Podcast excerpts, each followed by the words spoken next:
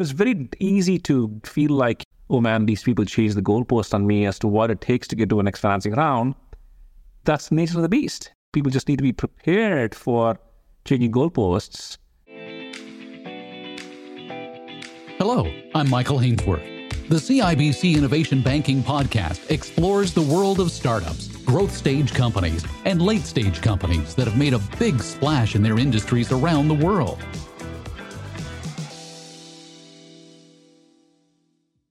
In this episode, we have two remarkable guests Krishna Srinivasan, the founding partner at Live Oak Venture Partners, and Jonathan Schupack, Executive Director and Market Lead for CIBC Innovation Banking in Texas. Together, they share their insights and experiences about the challenges and triumphs faced by startup entrepreneurs in the Lone Star State. Join us as we uncover the secrets of successful entrepreneurship drawing parallels between climbing mighty mountains and building groundbreaking businesses. Discover the resilience, innovation, and collaborative spirit that define the Texan startup scene. We begin at the base camp of Mount Kilimanjaro, where Krishna found himself at age 50, staring up at the peak. He wasn't alone. His family was with him and a Sherpa guide to help him reach the summit of the highest single freestanding mountain in the world. He tells me there's a relationship between being a startup entrepreneur and setting such lofty goals. If I can be a mountaineer, anybody can. We had to just simply start to take the first step onto the mountain, not be daunted by the whole journey ahead. And that simply is the first step to climbing a mountain as mighty as Kilimanjaro and with that in mind, I, I can imagine you, you you're at base camp, you look up, and you just see what an incredible travel you've got ahead of you. I can imagine that's very similar when it comes to a, a, startup entrepreneur, that you're not just looking at the peak, you've got to break up any climb into manageable chunks so that you could wrap your head around what you have to do on a day to day basis. That's right. The analogies that actually remarkably similar. What does it take to get to the first hill? And then you take the first hill, then you can see the second bigger hill behind it and the mighty, mighty mountain beyond it, and so on. The world of startups is very similar. It's all about focusing on what is the first key milestone that needs to get accomplished. And once you take the first milestone, what would be the next milestone? Gets you get more clarity associated with that.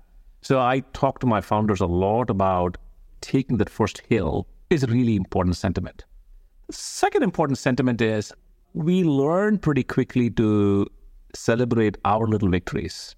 It's important to celebrate the completion of day one.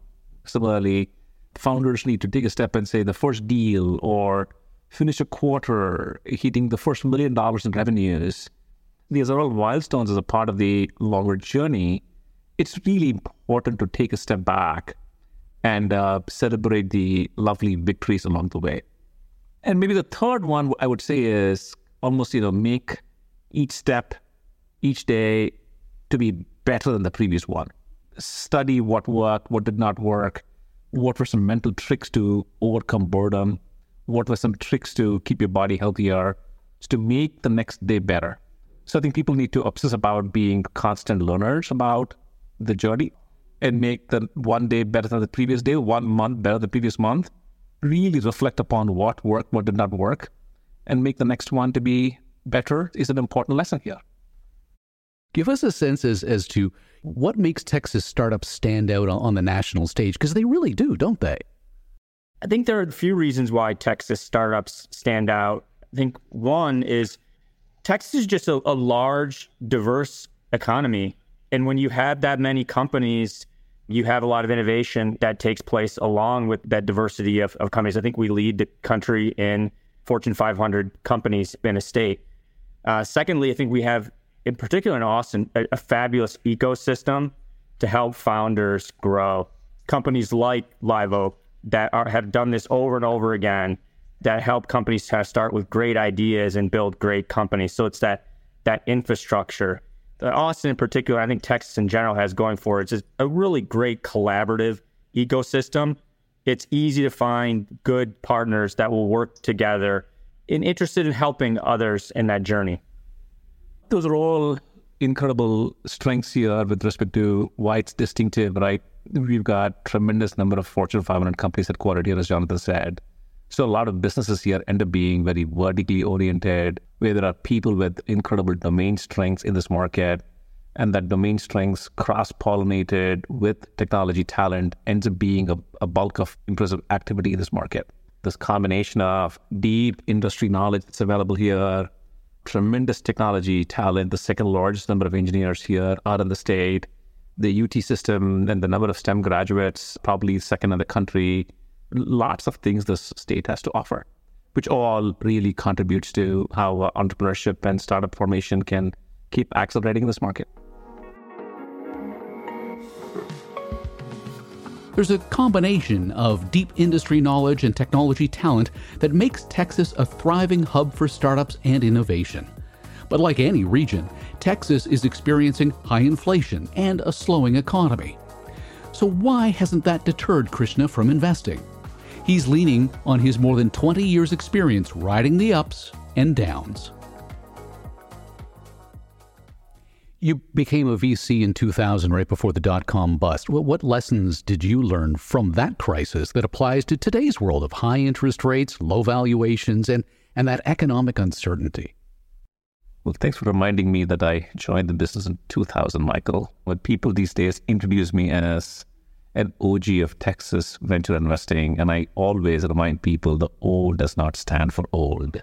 Lessons learned from those dates are incredibly relevant to how we think about sustained investment, sustained uh, company development in this current time frame. In the land of plentiful capital, people forgot about building the notion of building sustainable businesses. Capital became a drug which would cover up a lot of warts in the business.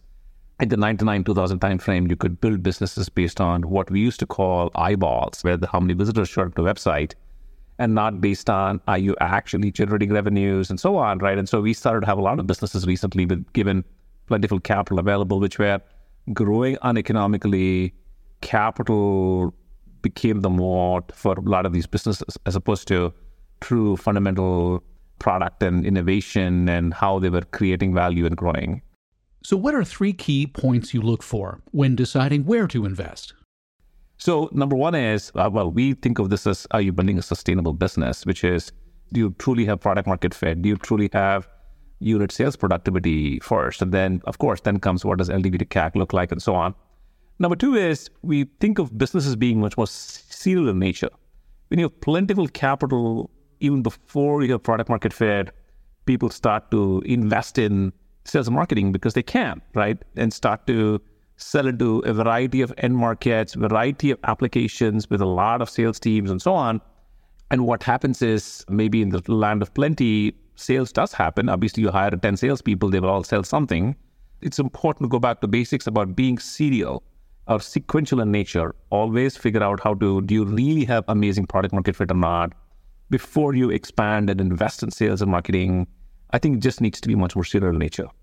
And lastly, be prepared for changing goalposts.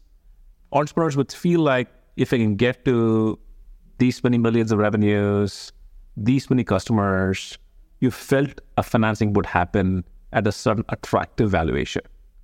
But unfortunately, what has happened is the macro markets being more negative, suddenly people say, well, that's not good enough. It needs to be something else. So it's very easy to feel like, you know, oh man, these people changed the goalpost on me as to what it takes to get to a next financing round. That's the nature of the beast. People just need to be prepared for changing goalposts and needs to therefore maybe you know think about accomplishing more and not be subject to only one particular endpoint is what you can build towards and you just got to be much more flexible and, and adaptable to changing economic times here as part of raising capital for the next rounds of financing i think we've seen overall vc funding kind of down a bit i think the number of companies getting funded has gone down over the last 18 months or so what we've seen is a digesting kind of of the new economic rally. That there's a, bit of a a bid ask spread between what founders were seeking and what investors were willing to pay. That bid ask spread is converging here over time as both parties kind of come to terms with the the new reality. What does that bid ask spread look like to you, Krishna?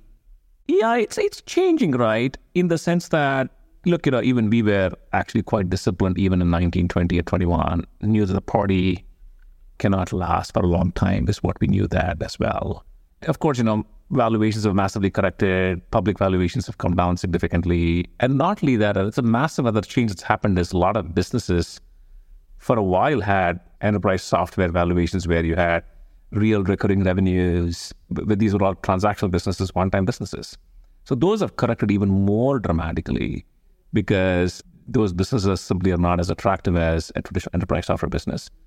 The, the effect of that is slowly rippling through the ecosystem as people come to grips with what should be the new normal for a type of a business, which kind of a business should be valued based on GMV, which kind of a business should be valued on revenue run rates.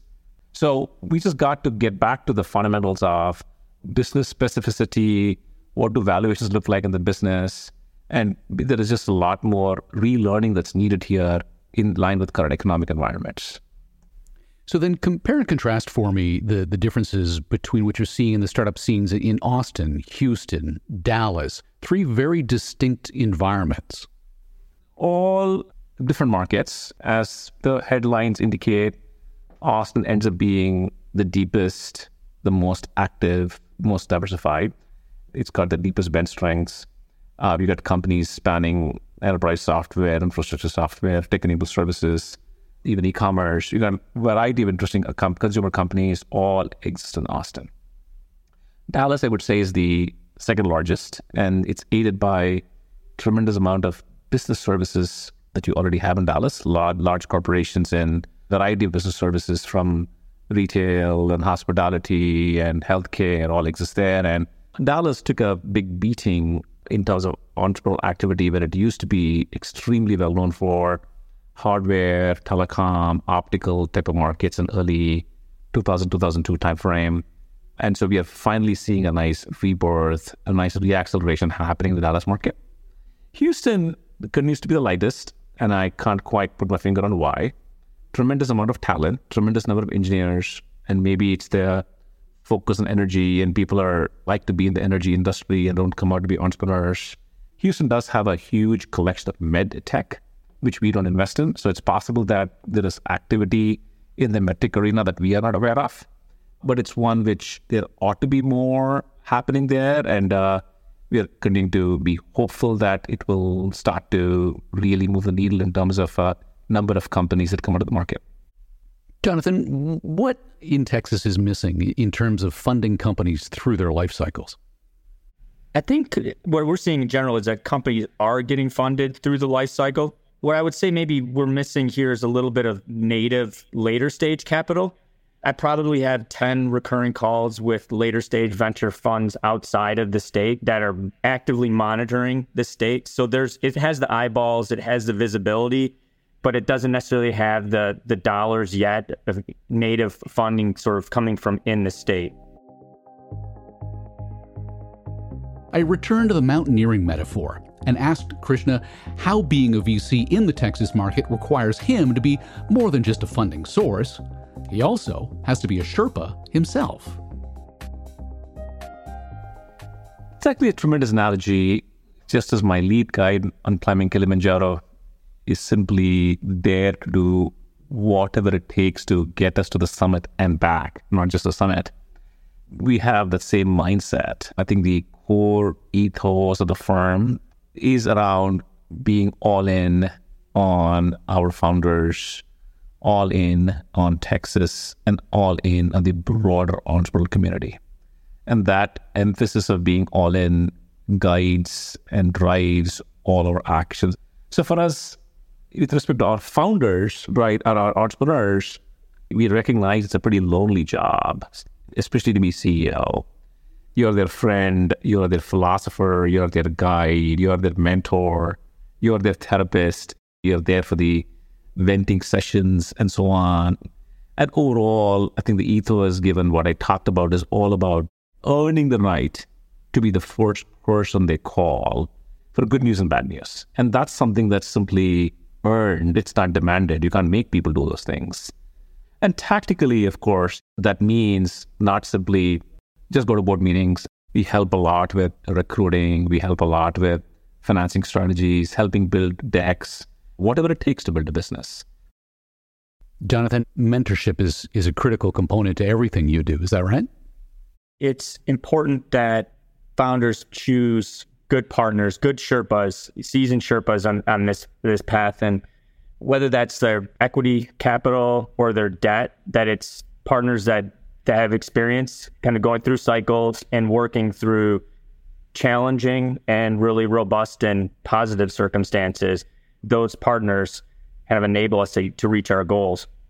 So, Krishna, if there's one takeaway for a founder considering Texas for their startup, what should it be? The best founders who are fit with Texas are embody the spirit of local living but global thinking. So, local living meaning how do you truly benefit from and take advantage, leverage all the strengths of the local market, and this entire spirit of collaboration that it clearly signifies what Texas is all about. But you're not trying to earn the badge of being best in Texas. You're trying to build a globally best company. And you're trying to build globally dominant companies that can own a category, eh, leveraging and extracting all that, that Texas has to offer. We're yet trying to build global companies of scale, uh, which are dominant in their own right in those respective categories. So clearly, you're putting your money where your mouth is. Congratulations on raising $230,000 for six charities in your region. Oh, thank you so much. It's a program we're delighted with. But what my co-founder and I decided was, look, it's not enough to only support the profit-making enterprise and entrepreneurs, but there is a longer tail of uh, folks in this community, and it's important to marshal the resources of our own resources, our entrepreneurs' resources in contributing to these folks, to these causes is really important. And that became the basis for us to kick off a more formal campaign. It's almost a million dollars given out in the last four years. We are also very active on in, in individually on boards because all of this supporting the community at large is very much the spirit of the rising tide ought to raise all ships, not simply people working in the tech entrepreneurial community. And that's another incredibly important part of the Live Oak ethos. Drawing parallels between climbing Mount Kilimanjaro and the entrepreneurial journey, we learn the importance of taking that initial step, breaking down the ambitious venture into manageable milestones, and celebrating every achievement along the way. Today's startup founder needs to focus on building sustainable businesses, product market fit before expansion, and being prepared for changing market dynamics. The diverse startup landscape in Texas, with Austin standing out as a vibrant hub, needs more native later stage capital. For Krishna and Jonathan, their roles as mentors go beyond funding, reflecting the ethos of Live Oak Venture Partners and CIBC Innovation Banking, where support, guidance, and community engagement play a central role. The key takeaway echoes the essence of local living intertwined with global thinking for Texas entrepreneurs, leveraging local resources while aspiring to create globally impactful companies.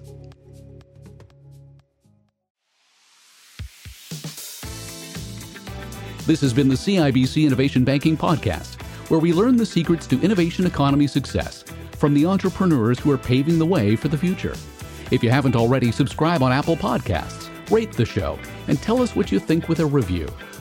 I'm Michael Hainsworth. Thanks for listening.